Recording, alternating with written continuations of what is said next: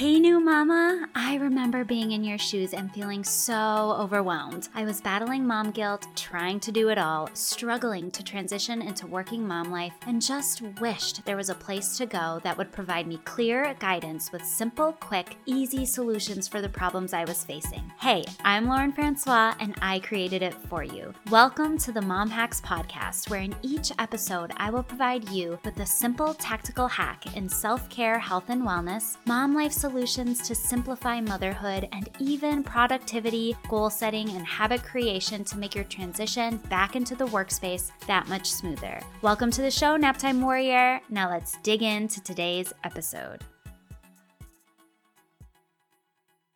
Hey, hey, hey, mamas and expecting mamas. This episode is just for you. So, today we're going to be talking about birth plans.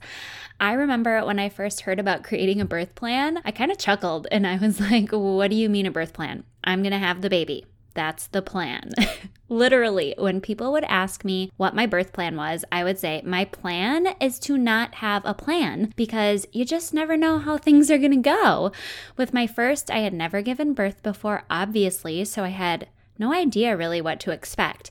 With subsequent children, it is easier to create more of a plan because you do know more of what to expect and how things are going to feel for you. So, according to AmericanPregnancy.com, a birth plan is a simple, clear, one page statement of your preferences for the birth of your child. According to WebMD, it's an outline of your preferences during your labor and delivery.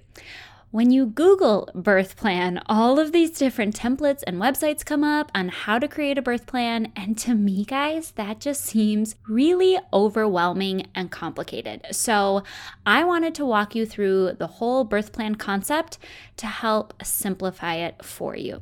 A birth plan can be as simple or as complex as you want it to be. You could use a template to create a very detailed and intricate one, or if you're like me, it could be as simple as I want an epidural. Nothing written down. That was my plan. I want an epidural. It is exactly what's stated above, whether written down or just in your head. It's your preferences on how you would like your birth to go. But, ladies, but it's important to remember that a lot of what happens during labor and delivery is not in your control. Let me repeat that. A lot of what happens during labor and delivery is not in your control. So, while you may have this step by step specific plan all written up and fancy, it probably isn't going to go exactly like that at best and nothing like that at worst. So, you want to make sure you communicate your preferences to your significant other or whoever is going to be with you at the birth and to your doctor, the nurses, your midwife, whoever is going to be delivering the baby. So, make sure they know what your ideal plan is so that they can do their best to follow it. Now, if something about the birth is really, really important to you, like you really want to have a natural birth, no epidural, and you are set in stone with that, make sure that your support people know that and ask them to stand strong and remind you of that when things get tough and painful because things ultimately are going to get tough and painful. However, Again, you need to understand that even if something is really important to you regarding the birth, sometimes it's not going to happen that way because it's the doctor's job to keep you and your baby safe during your delivery. So, while it's great to have a plan, don't be so attached to that plan that you aren't willing to alter it if needed for safety reasons. An example of this would be if you're not progressing the way you need to and you need to be induced, or if something's happening where all of a sudden you need an emergency C section. If you want an epidural, but all of a sudden baby's coming too fast, so you can't get one. We all have an idea of how we want our birth to go, at least a little bit of an idea of how we want our birth to go, but sometimes it's just not gonna happen that way. So, when all is said and done, what matters most is that you and the baby get through labor and delivery safely. Again, you can spend all of this time on a very detailed and specific birth plan, but what matters most is that you and your baby get through labor and delivery safely. So, if you're someone who is very type A and likes to have everything planned out and you want to be in control, then go ahead and create a detailed, written out birth plan. If that eases your anxiety and helps you feel amazing, then I am all for that. Go and create that one page, written out, super specific birth plan. However, if you're someone like me who is more laid back or the idea of creating a really detailed plan sounds complicated and overwhelming and gives you anxiety, then guys, you don't have to do that. Do whatever feels best to you because it's your birth experience. It's your birth experience. Like I said, my birth plan literally was I want an epidural. I didn't write anything down. We walked into the delivery room and the nurse was like, So, you know, do you have a birth plan? And I was like, My only plan is I want an epidural. that is the plan. And she was like, Okay, that's the plan. So, one other thing I wanted to say about birth plans, and this is really important, is I think a birth plan can also include who you want or do not want with you at the hospital, when you want your family to visit, and who you want to visit as well. This is your birth experience, guys, and it's important that you make your desires known and do not feel bad about what it is that you want. Let me repeat that. Do not feel bad about what it is that you want. So, my husband Brady and I didn't want family at the hospital during both of my labor and deliveries for both of our kids.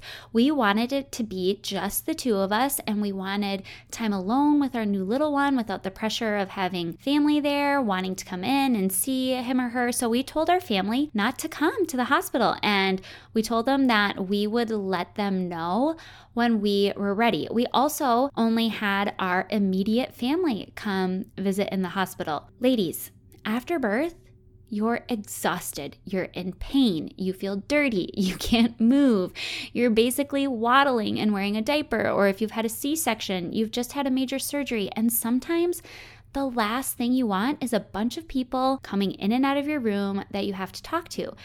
And that's okay. If that's the case, say it. Don't feel bad about it. Again, this is your birth experience, and it's up to you to hold your ground and tell people what you do and do not want out of it. And if your family or friends have a problem with it, then they're just going to have to have a problem with it because it's not their birth experience. It's your birth experience, and you should have it go however you want to have it go and whatever makes you feel the very, very best for you and your baby. So make your desires known. Don't apologize for how you want your birth experience to be, and don't let anybody else make you feel bad about it. Now, if you're like, okay, I want to have a plan for what I'm going to do after I have my baby.